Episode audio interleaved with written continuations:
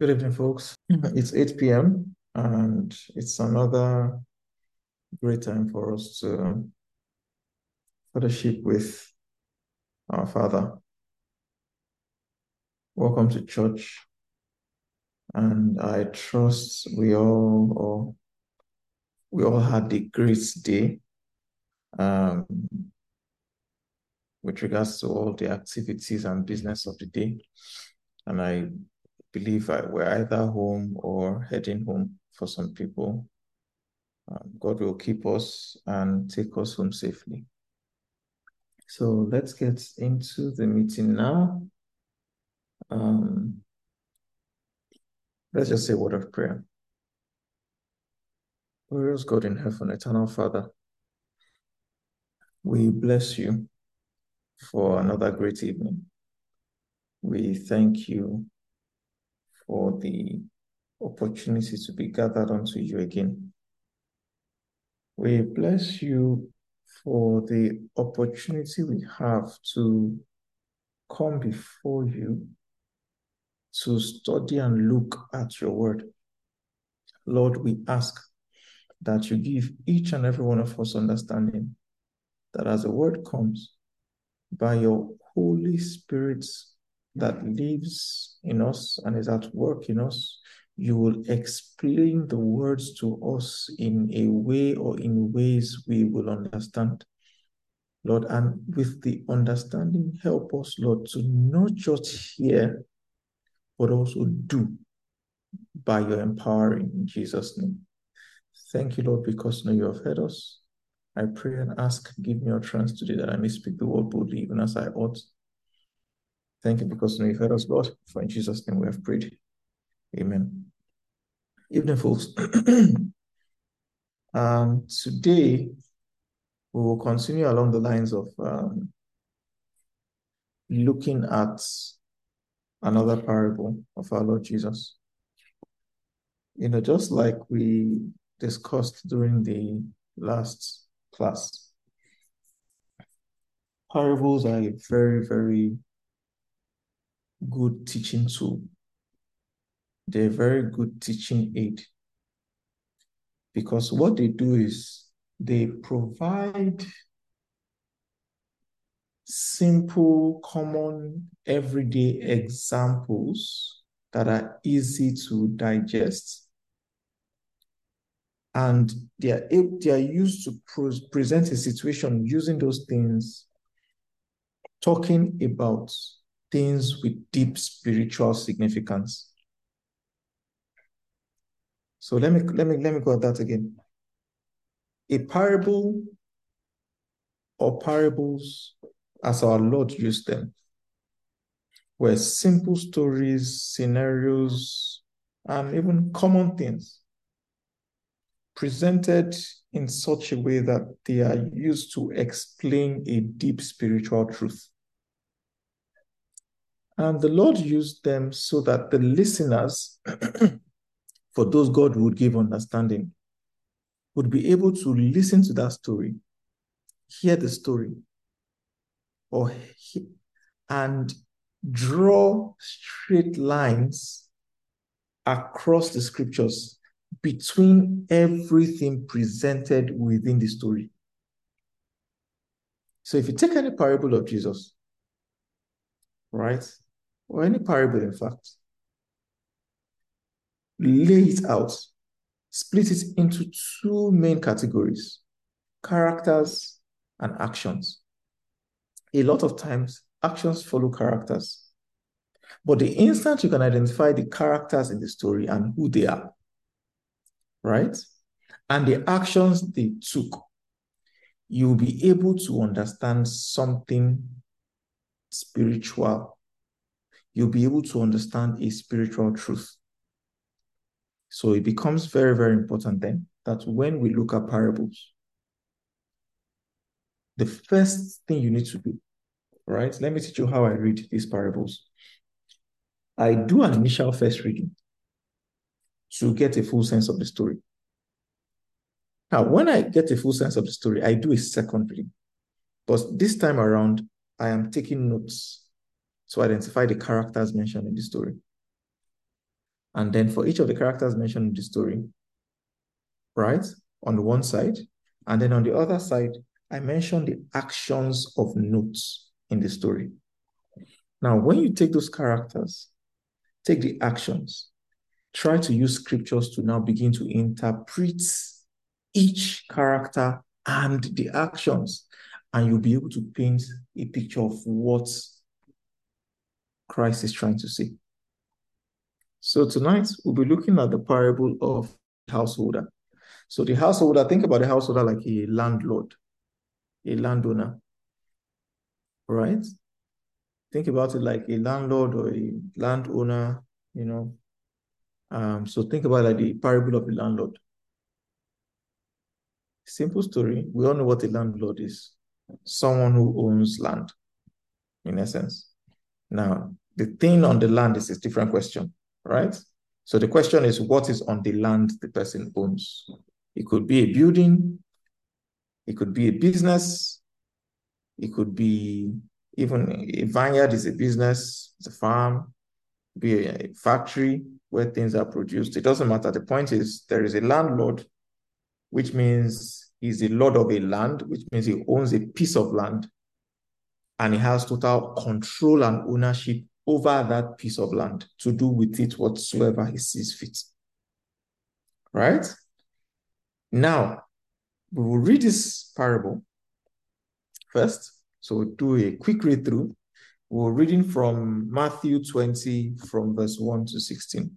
That's where you find that parable. It's a parable of the householder. Right?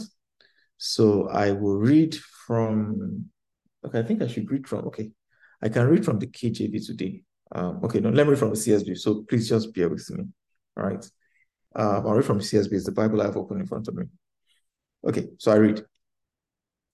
For the kingdom of heaven is like a landowner who went out early in the morning to hire workers for his vineyard.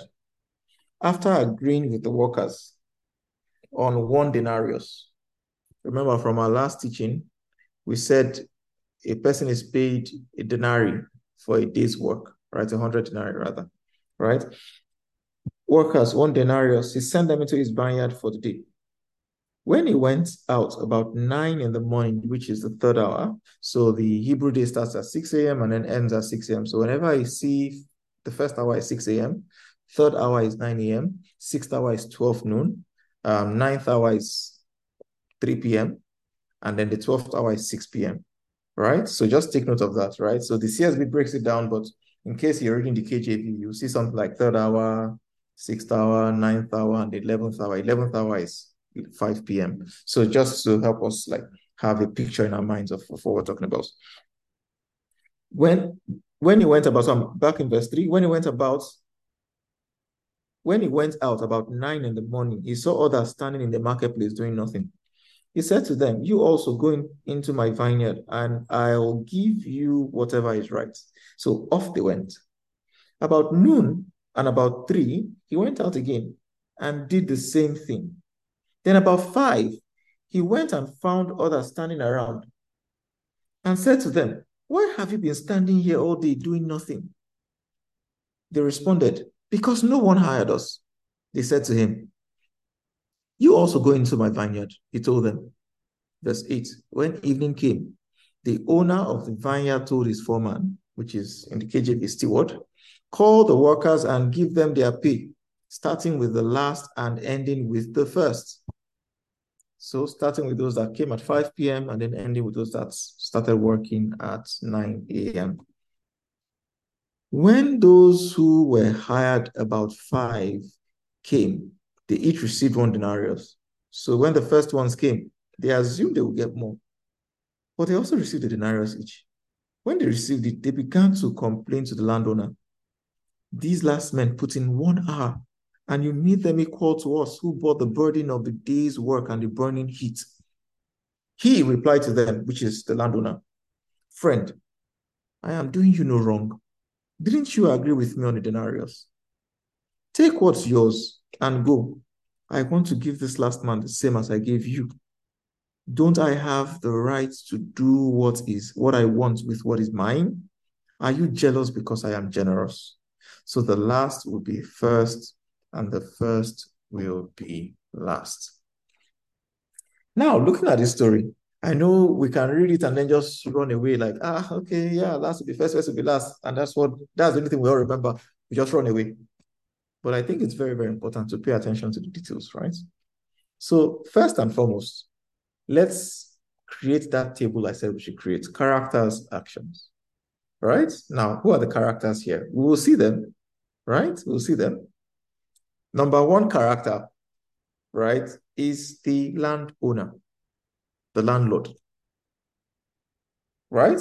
That's number one. I don't think I need to mention who the landlord is, but it's fine. Let's keep going. The second character or group of characters are laborers. Right? Now, there is another character who we see in verse 8, the steward. That is the foreman. And I would like to add one more character that isn't a person, but a thing time. So, character number four, which, although not a person but a thing, is time. Now, let's look at the actions that happened, right? I'm just going to list all of them out. Then we'll begin, you know, start drilling down into the into the teaching itself. Number one action is hiring. Right?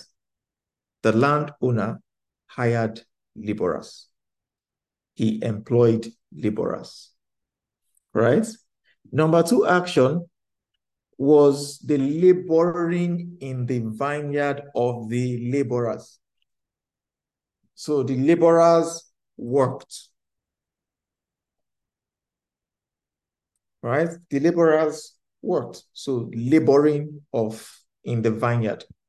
Right?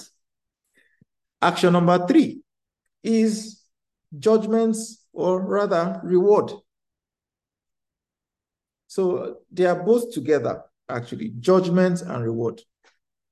Because all the laborers presented themselves. In fact, let's not miss this particular detail. The last were judged first. They presented themselves to the steward, and he judged and rewarded them. And finally, something I also want to point out, which is the fourth action, is grace. Grace. The graciousness of the landowner. Now, that's extremely important, and it's going to matter to all of us as we explore the story. So just bear with me, okay?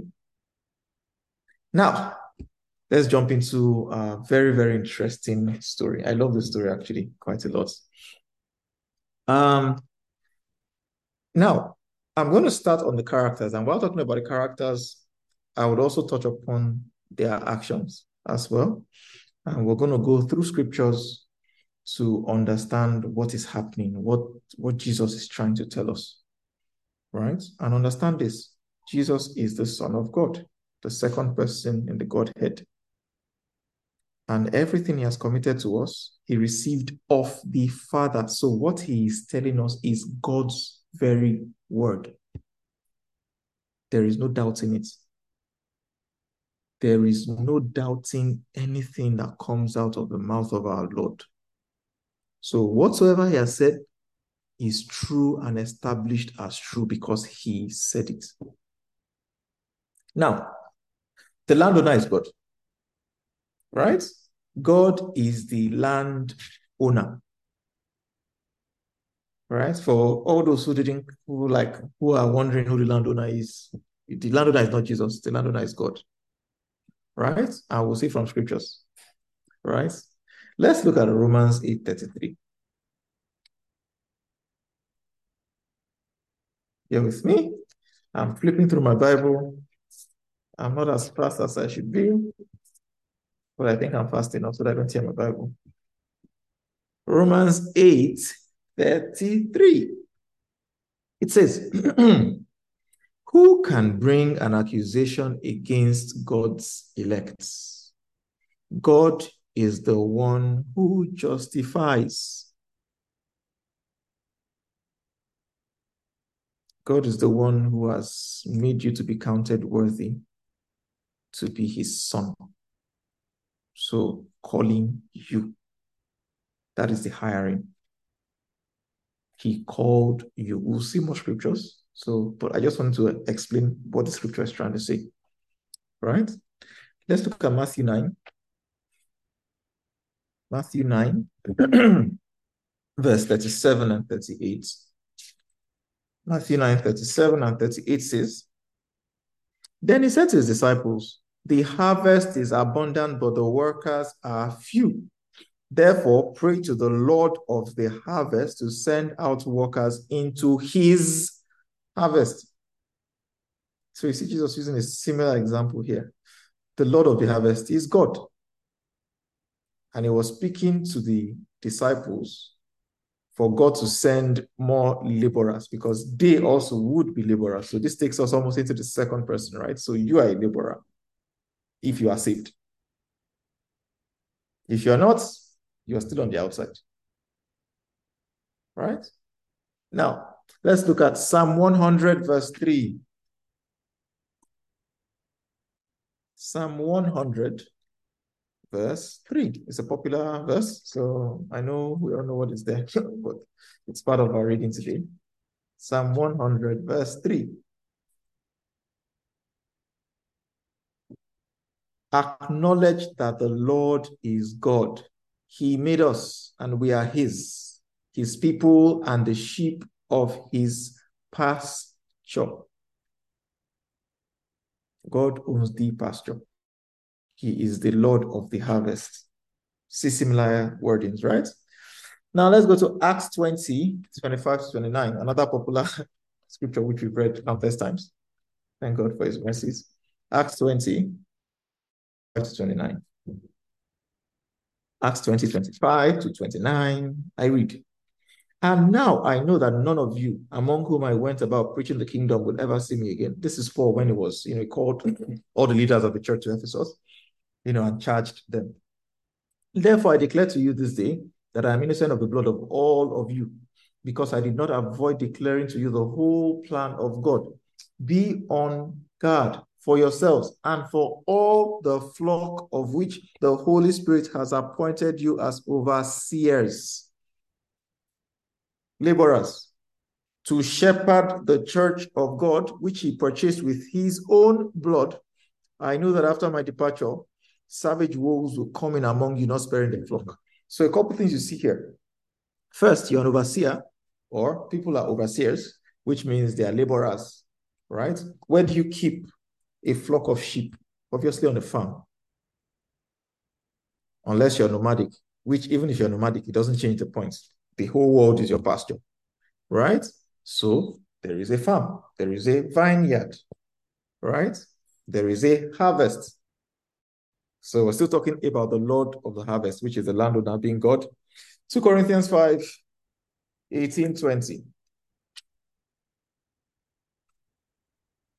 Mm, okay, I think I can actually skip this one for now. Um, okay, let's let's keep 2 Corinthians 5 for now. Let's keep that. Let's move on. So already from everything we've read so far, you see two things, right? You see the Lord of the harvest. You see the mention of workers, overseers, obviously laboring for the Lord of the harvest, which takes us, so it's a very solid segue into, into the second character, which is the laborer. Right. So we also saw a mention of hiring from Romans 8. It is God who justifies, right? Even from Matthew 9, we see that it is the Lord of the harvest that sends laborers. It is the Lord of the harvest that sends workers into the field. So it is the Lord who calls. So we see both the mention of the Lord of the harvest, right? Which is the landowner, and his work of hiring. Right? Jesus says in John 6 44, you don't need to go there. He says, No one can come to me except the Father draws him. So it is the Lord that calls. It is He that has called that also justifies and called us to be conformed to the image of His Son. You see that in Romans 8 29. All right. Now let's look at laborers. We already read Matthew 9 37 to 38. So you see the mention of workers. Um, let's look at 2 Timothy 4 5. 2 Timothy 4 5.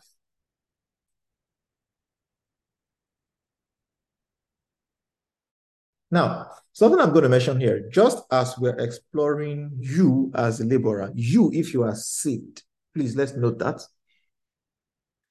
I also want to point out that we will see the job of laboring, or rather the action of laboring mentioned.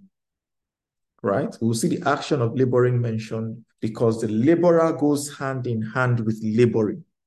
The overseer goes hand in hand with the job of overseeing right? So you can't separate the laborer from laboring. If not, it's no longer a laborer. The laborer is nothing without the laboring.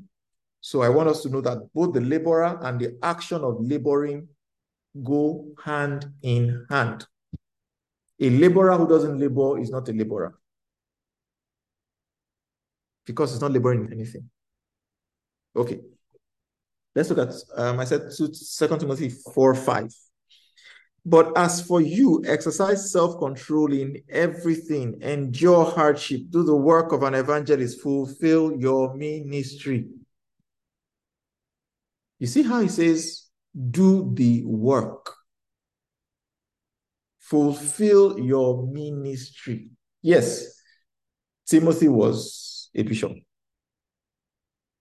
And you are probably thinking in your mind, ah, but me, I'm not a bishop. I'm not, I'm not Pastor Amos. I'm not Pastor Richard. I'm not Brotimi. I'm not uh, Pro Sunday. I'm not a leader. I don't have ministry. Oh, okay. I'll show you that I do. Because we all have a ministry. 2 Corinthians 5 that we left earlier. 2 Corinthians 5. Okay. 18, from verse 18. Everything is from God who has reconciled us to himself through Christ. So he called us and has given us the ministry of reconciliation. So, having been reconciled, which is the call of God, God hiring you now that you are saved, He has given you the ministry of reconciliation. For the helps here, this should have a deeper meaning considering the training we've been going through on Friday. So, please, guys, pay close attention. Let's just jump straight to verse 20. Therefore, we are ambassadors for Christ, since God is making his appeal through us. We plead on Christ's behalf be reconciled to God, deliberate. You see a mention of two things here God calling and reconciling us to himself by Christ, and then the job he has now given us now that we have been reconciled. So you see here that you are not, you don't have to be a pastor, a deacon, someone in the helps, um, a worker in any shape or form, you only need to be saved to have a ministry. The ministry is not starting a church, right? It is the ministry of reconciliation, the ministry of being able to declare the gospel of Christ. That's as simple as it is. Um, Colossians 4.17. We all know Colossians 4.12. So Colossians 4.17, this is Paul. It says, and tell Archippus, pay attention to the ministry you have received in the Lord so that you can accomplish it. So tell Archippus, pay attention to the labor you have been given, the job you are given on the vineyard so that you can actually complete the job. That's it. That's literally all he said. Okay, let's go to more verses. Acts chapter 6 from verse 1. We'll do a lot of reading, and thankfully it's called Bible study, anyways. Acts 6 from verse 1 to 4. In those days, as the disciples were increasing in number, there arose a complaint by the Hellenistic Jews against the Hebraic Jews that their widows were being overlooked in the daily distribution. The twelve summoned the whole company of the disciples and said, it would not be right for us to give up preaching the word of God to wait on tables. Brothers and sisters, select from among you seven men of good reputation, full of the Spirit and wisdom, whom we can appoint to this duty. Verse 4, take note. But we will devote ourselves to prayer and to the of the word. a devotion by the laborers to the task given to them. Okay, let's move on. First John 1, 1 to 4. First John 1, 1 to 4. What was from the beginning? What we have heard, what we have seen with our eyes, what we have observed and have touched with our hands concerning the word of life. That life was revealed, and we have seen it, and we testify and declare to you the eternal life that was with the Father and was revealed to us. What we have seen and heard, we also declare to you, so that you may also have fellowship with us. And indeed, our fellowship is with the Father and with His Son, Jesus Christ. We are writing these things so that our joy may be complete. This is Apostle John saying, Everything we have seen, everything God showed us, we are declaring them unto you. Not just showed us the things we've experienced, the things we've handled, we've tested them with our hands and can guarantee that they are true. We are declaring them to you, the word, the word, the word. That is Him fulfilling His own ministry. I think let me just do First Corinthians 3 5 to 6. Then maybe we'll skip this um, character. So we can move faster. First Corinthians 3, 5 to 6. That's correct. Hope you can all still hear me. Um, I hope I'm being heard of Mixlr, please. If if anything happens, please kindly indicate so that we can I can restart it. Um, First Corinthians 3, 5 to 6. It says, What then is Apollos? So this is Paul obviously addressing the divisions in the church, right? Who, what is Paul? They are servants through whom you believed. So they are servants through whom you believe. So the work they did caused this to believe and be saved, right? So the work is in relation to preaching, is in relation to declaring God, declaring Christ, the life now available in Christ. Okay, cool. And each has the role the Lord has given each laborer was assigned a role. Verse 6 I planted, Apollos watered, but God gave the growth. End of story. They are all servants. That's a summary. It doesn't matter what the role of Mr. A was or what Mr. B was. The point was they are all servants. Okay, now let's look at what then is God's vineyard? Right? What is God's vineyard? Let's just quickly look at that. Right? So, what is this land? What is this land that this landowner has? In the same chapter, First Corinthians 3, let's look at verse 8 to 10. Now, he who plants and he who waters are one. So it doesn't matter who the servant is, they are all one. And each will receive his own reward according to his own labor. So you see, with the laboring comes the conversation about reward and judgment. Right? For we are God's co workers. You are God's field and God's building. According to God's grace that was given to me, I have laid a foundation as a skilled master builder, and another builds on it. But each one is to be careful how he builds on it. We'll come back to this chapter at a later time. But here's the point we are God's building. The vineyard is the whole earth. That's why the Bible, in two places, multiple places, says that God does not want men to perish, but that all should come to repentance, that all should come to the knowledge of the truth. But you see, we, the people, are God's vineyard.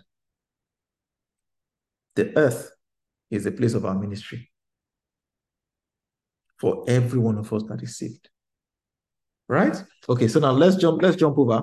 Let's quickly look at the place of time before we look at the place of the steward himself. Right? So I want us to touch upon time before we look at the place of the steward. Right? Mm, before, okay, before we go, okay, let me quickly. Hmm. Uh, let me. Okay, I can skip that. Let's look at time, the place of time before I go to uh, the steward. Hebrews 11, 39 to 40.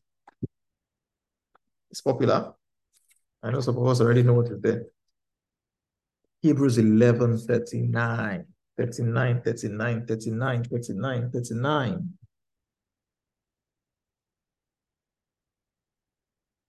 Something I didn't mention earlier, but which would be good to mention, is okay. We'll, we'll deal with that when, when as we talk about time now. So yes, I, I guess I believe we'll deal with that. So we'll just deal with this particular subject as we talk about time. Now, what I wanted to touch upon is the fact that notice that in that parable, the laborers were hired at different times. Some were hired from the start, others were hired close to the end. What does that tell you? What does that remind you of? Judgment at the end of times when all shall stand before the judgment seat. Right? So think about it like this. Some laborers were hired at the beginning. Think about the fathers of faith Enoch, Abraham, Elijah, Elisha, men of faith, Joshua, Moses, Isaiah, David, Jeremiah, Micah, Nahum, Obadiah, Amos, Nehemiah. Think about all these people. Some were hired early in the day. Now, think more in more recent times. Apostle Peter, Apostle John, Apostle Paul, James, Jude. Think about these men. Now, think about yourself. Because just as we are adding all these people, you, who is closer to the end of time, was also hired. Who knows? Maybe we're the ones at 5 p.m. Who knows? Maybe we're the ones at 3 p.m. God Himself, in His own counsel and by His own sovereignty, knows when the end will come. But the point is, irrespective of where we are on that entire broad timeline in the end times, God has called us.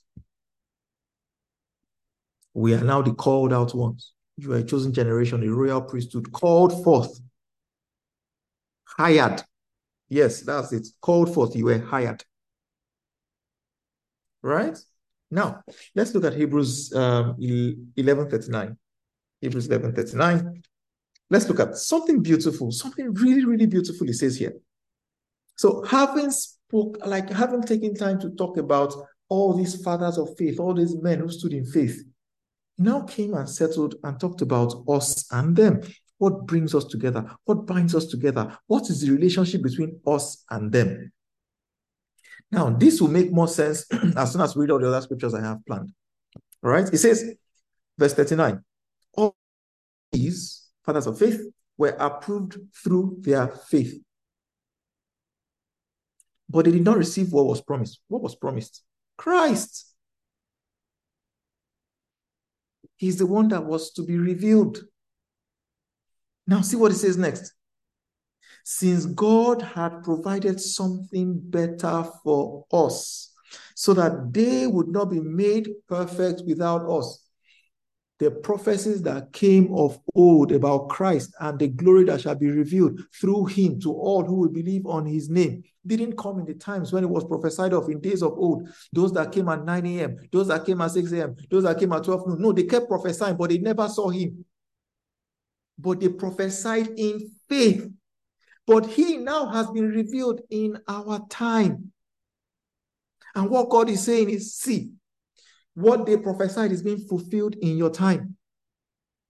And you and them together in faith are now made complete in who? In Christ. Because the center of it all was Christ from the outset. Now, as we read more verses, you'll come to see more clearly why this matters. Let's look at Ephesians 2, verse 19 to 22. I'll try to be faster so that we can make very good use of time. Ephesians 2, 19 to 22. Ephesians, Ephesians, Ephesians. Ephesians 2, 19. So then you are no longer foreigners and strangers, but fellow citizens with the saints and members of God's household because you're now stewards in this household, built on the foundation of the apostles and prophets. Everything we have, everything we have is built upon their foundations. With Christ Jesus himself as the cornerstone. So whether it is them, whether it is us, Christ is the center of it all. Christ is the foundation of it all. He is the cornerstone of everything we believe. He is the foundation of everything we ought to stand upon. He is the rock upon which we should build whatever it is we build. Verse 21 In him, the whole building, which is his body, being put together, grows into a holy temple in the Lord. In him, you are also being built together for God's dwelling in the Spirit. Let's jump fast. Isaiah 53 10. That's where, okay, let me just paraphrase. It says, it pleased, it pleased God to bruise him. It pleased God to bruise who? The Son. Let me read it so that we see it. Isaiah 53, verse 10. It says, Yet the Lord was pleased to crush him severely. When you make him a guilt offering, he will see his seed, he will prolong his days, and by his hands the Lord the Lord's pleasure will be accomplished. He was talking about Christ. So this is Isaiah prophesying of Christ. Let's look at Isaiah 9. You know, Isaiah 9, he says that unto us a child is born, unto us a son is given, and the government shall be upon his shoulder. Who was it prophesying about? Christ. Did he see Christ? No. But did he see him? Yes, faith. John 6, Job 16, 19. Job was praying there and saying, Oh, oh, I wish that I could have an advocate in heaven, someone who would who would advocate my case with God on my behalf. Let's see it. Job 16, verse 19. He says, Even now my witness is in heaven, and my advocate is in the heights. Wow. This is Job. Prophesying by faith. Do you know your advocate is? Christ. First John 2. He says we shouldn't sin willfully, but if we sin, we have an advocate, Jesus Christ the righteous. We have an advocate with the Father, Jesus Christ. Job prophesied of that. So we see here that whether it is them or us, irrespective of where in the calendar of God we fall, we have all been called. We have all been given a task. We have all been given an assignment. So the prophets, they were speaking of the glory that shall be revealed in Christ for us at the end times. For us, now that Christ has been revealed, our responsibility is to carry the word of the gospel around the world to everyone who will listen and tell them of Christ, tell them of the life now available in God, irrespective of where we find ourselves. That is the call. Amen. Now let's look at the steward. Very, very interesting point here. Now, the father or the landowner told the steward, okay, oh, call all the laborers and, you know, give them their due reward accordingly. Let's see that very quickly. Let's open our text, Matthew 20. Matthew 20. I think that's um, around verse 5, where it speaks to the steward. Matthew 20, verse 8. When evening came, the owner of the vineyard told his foreman, Call the workers and give them their pay, starting with the last and ending with the first. So the order of the landowner is he deals with those more recent and then goes to those from the past. But here's the point it is the steward who is doing the judging and rewarding. Now, that might shock you, but let's look at John 5 so that you see it can shock you. John 5 19 to 23. I read. Jesus replied, Truly I tell you, the Son is not able to do anything on his own, but only what he sees the Father doing. For whatever the Father does, the Son likewise does these things. For the Father loves the Son and shows him everything he's doing, and he will show him greater works than these, so that you will be amazed. And just as the Father raises the dead and gives them life, so the Son also gives life to whom he wants. Verse 22 The Father, in fact, judges no one. What? Does that shock you? The Father judges no one. But look at what it says next. But has given all judgments to the Son. Very interesting thing. So that all people may honor the Son, just as they honor the Father. Anyone who does not honor the Son does not honor the Father who sent him. So in the judgment, it says the scepter of the kingdom is a righteous scepter. He will judge in righteousness. So the judgment of the Son is actually the judgment of the Father. The judgment of the steward is the judgment of the Father. So look at this funny thing. When the steward rewarded them, did you hear the, the landowner tell the um, steward, oh no, for those that came last, give them one denarii as well. Oh. Um, and then the one that came uh, earliest, give them one denarii as well. He never said anything. All he said was judge from the last to the first. Sorry, from, from the last to the first, right? He didn't speak about the reward itself. The steward gave the just reward to everyone, which is what was initially agreed. Right? So let's look at um, 2 Corinthians 5.10. Another, like there's so many popular scriptures I'm using today. Okay, it's fine. Uh, 2 Corinthians 5.10.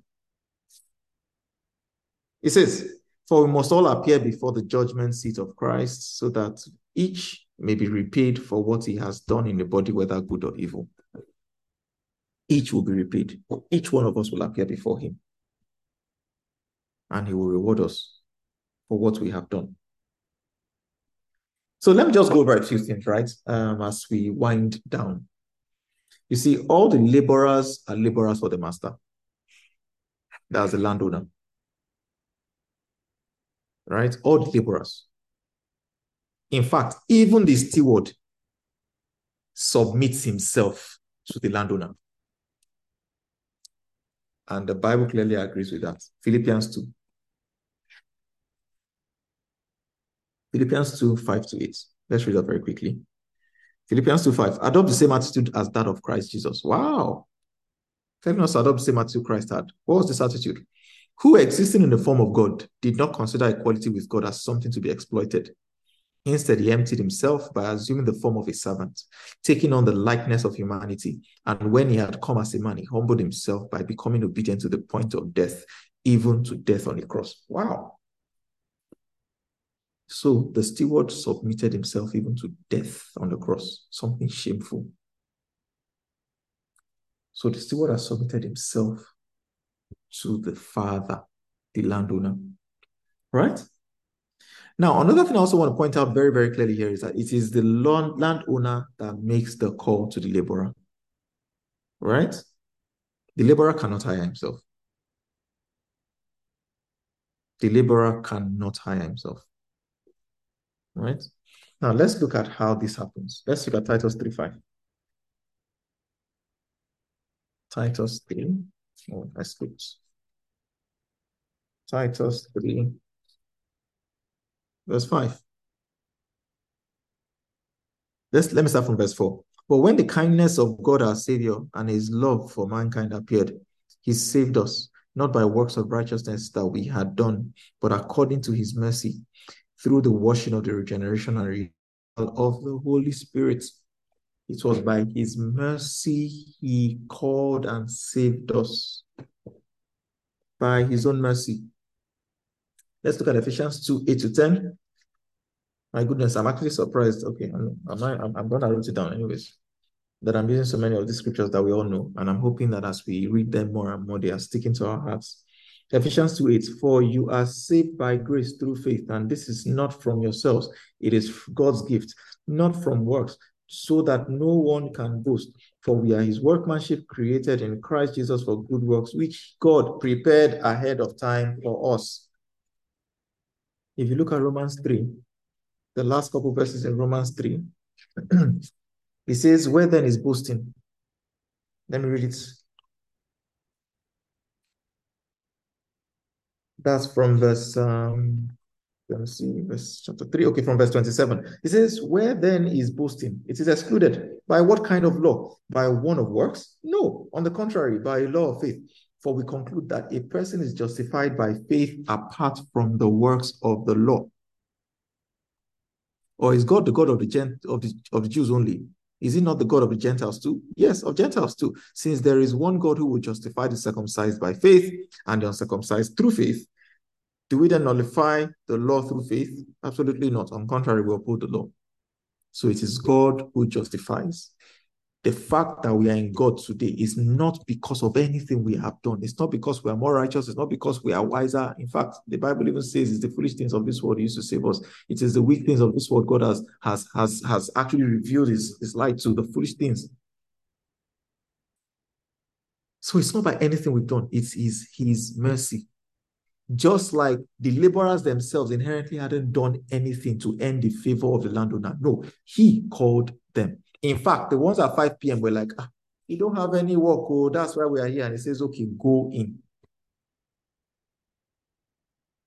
It's not by anything they have done. The landowner by himself showed mercy by hiring, in his hiring of them.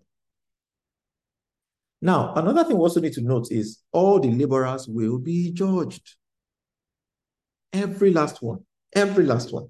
So let's look at 2 Timothy 2.20 to 22. That's the different types of vessels. 2 Timothy 2.20 2.22, it says, Now in a large house there are not only gold and silver vessels, but also those of wood and clay, some for honorable use and some for dishonorable. So if anyone purifies himself from anything dishonorable, he will be a special instrument, set apart, useful to the master, prepared for every good work. 22. Flee from useful passions and pursue righteousness, faith, love, and peace, along with those who call on the Lord from a pure heart. So, depending on how a vessel or a person frames himself, depending on how he arranges himself, permits me, purifying himself. So he says, you have to purify yourself from anything dishonorable. And how are you purified? He says, you are washed, you are clean by the words that I speak to you. That's the words of Jesus. You are clean by the words. You, we are purified by the word. As we are purified by the word, we become fit for the master's use. And if we are fit for the master's use, we are effective in the vineyard and in the call which he has put upon us. And what that also translates to is that in the end, when we stand before him, we will receive our reward. Let's look at 1 Corinthians 3 11. I'll try to move much faster now because we're rounding up. First Corinthians 3 11. It says, For no one can lay any foundation, any other foundation than what has been laid down. The foundation is Jesus Christ. If anyone builds on the foundation with gold, silver, costly stones, wood, hay, or straw, or straw, each one's work will become obvious. For the day will disclose it, what the day of judgment, because it will be revealed by fire. The fire will test the quality of each one's work. If anyone's work that he has built survives, he will receive a reward. If anyone's work is burned up, he will experience loss, but he himself will be saved, but only as through fire. Our works will be tested. Our works will be tried. Let's look at the book of Jude. Don't ask me what chapter. If you ask me what chapter in Jude, like I said last time, go and report yourself to Pastor Amos.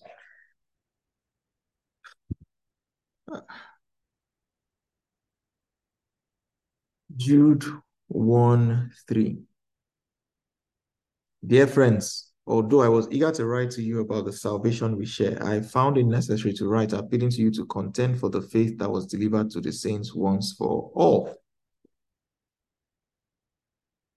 That is part of the work, and that's what will be judged. What was our contention like? Did we contend faithfully? Did we contend in righteousness? That's how we determine the quality of work we are building upon the foundation, which is Christ. Let me read 2 Timothy 4. Let's go back to 2 Timothy. 4. Let's see what Apostle Paul has to say. 2 Timothy 4, 6 to 7. Ooh, time is fast spent. 2 Timothy 4, 6 to 7. He says, For I am already being poured out as a drink offering, and the time of my departure is close. I have fought the good fight. I have finished the race.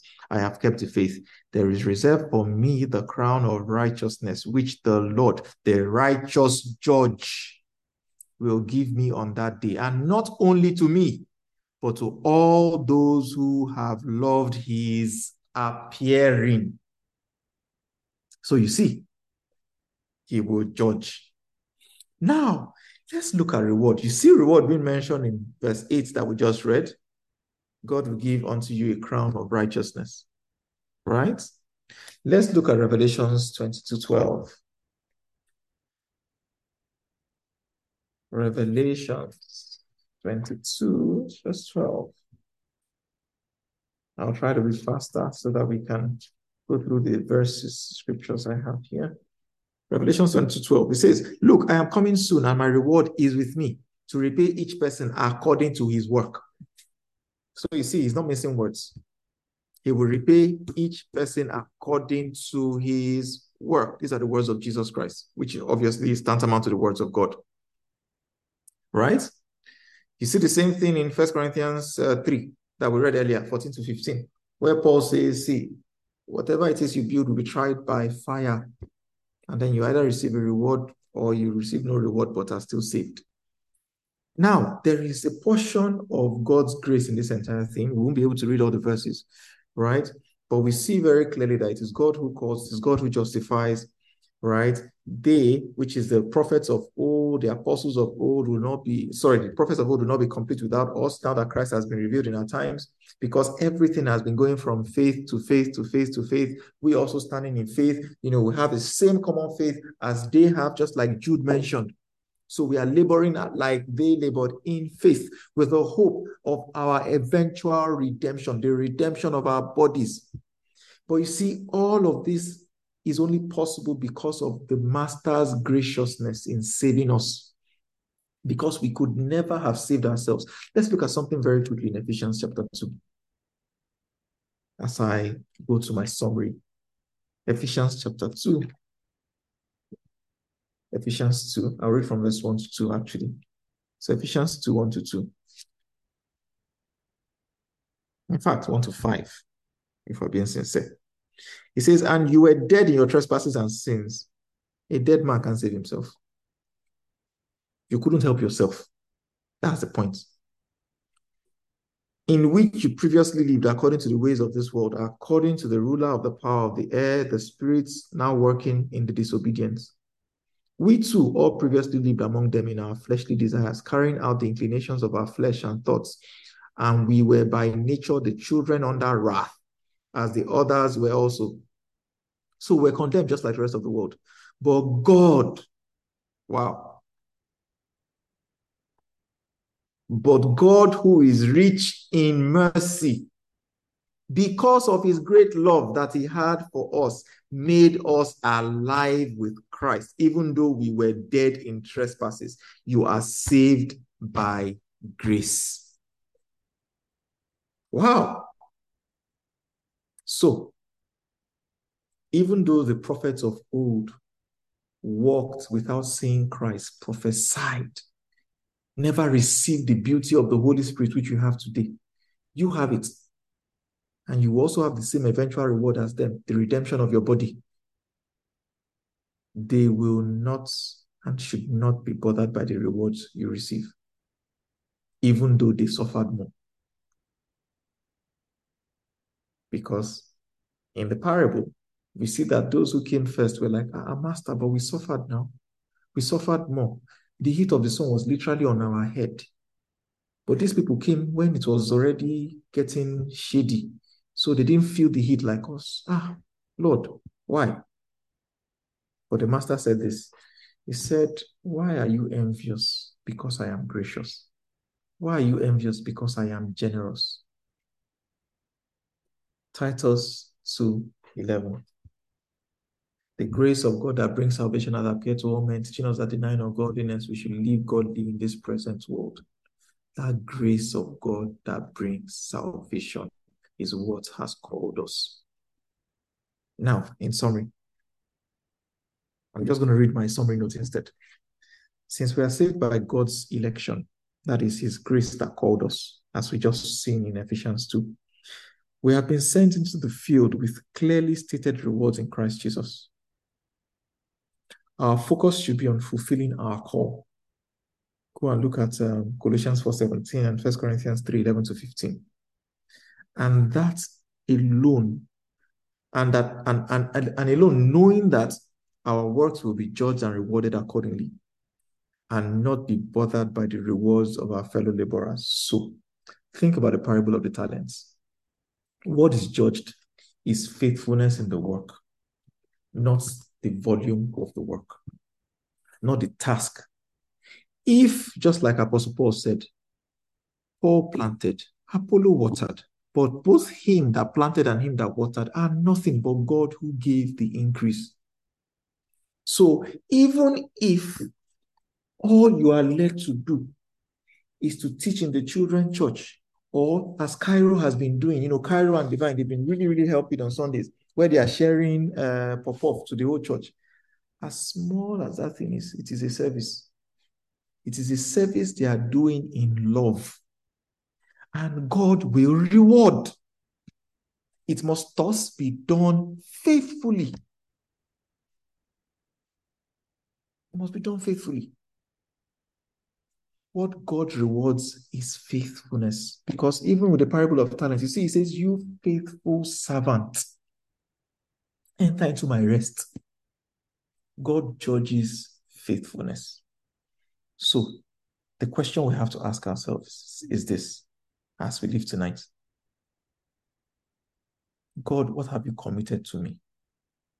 How can I be more faithful? You can even take time to ask yourself, in what ways have I been unfaithful? And God, help me faithful to the heavenly voice, to the call you have given me. And it just starts with one step in front of the other. Don't try to do what Protim is doing. Don't try to do what Pastor Richard is doing. Don't try to do what Pastor Amos is doing. No, no, no, no, no. Ask God. He wants to tell you. Ask God, Lord, help me to be faithful to the call. For some people, the faithfulness to the call is just living righteously in their workplace. For a start. For some other people, the faithfulness is, I told you to preach, oh yeah, preach. But the point is this irrespective of what the call is, irrespective of what you need to make adjustments is, make the adjustments by the leading of the Holy Spirit. And I trust that God will help us. Let us pray. Our Heavenly Father, we thank you we bless you for another time in your presence. We thank you for your love. We thank you because you, Lord, in your own mercy, according to the counsel of your own will, have called us and saved us. We thank you because we are washed in Christ's blood. We thank you because we are sanctified and clean even before you. Lord, we pray and ask that in any way by which any of us have erred in sinning against you, forgive us, Lord. We ask for forgiveness.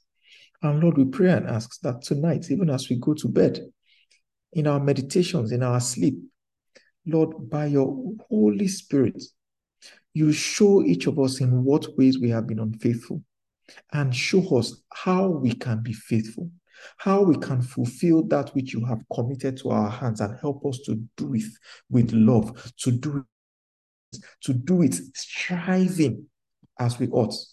Thank you because we know we are helped of you. For in Jesus' name we've prayed. Amen. Thank you so much, folks.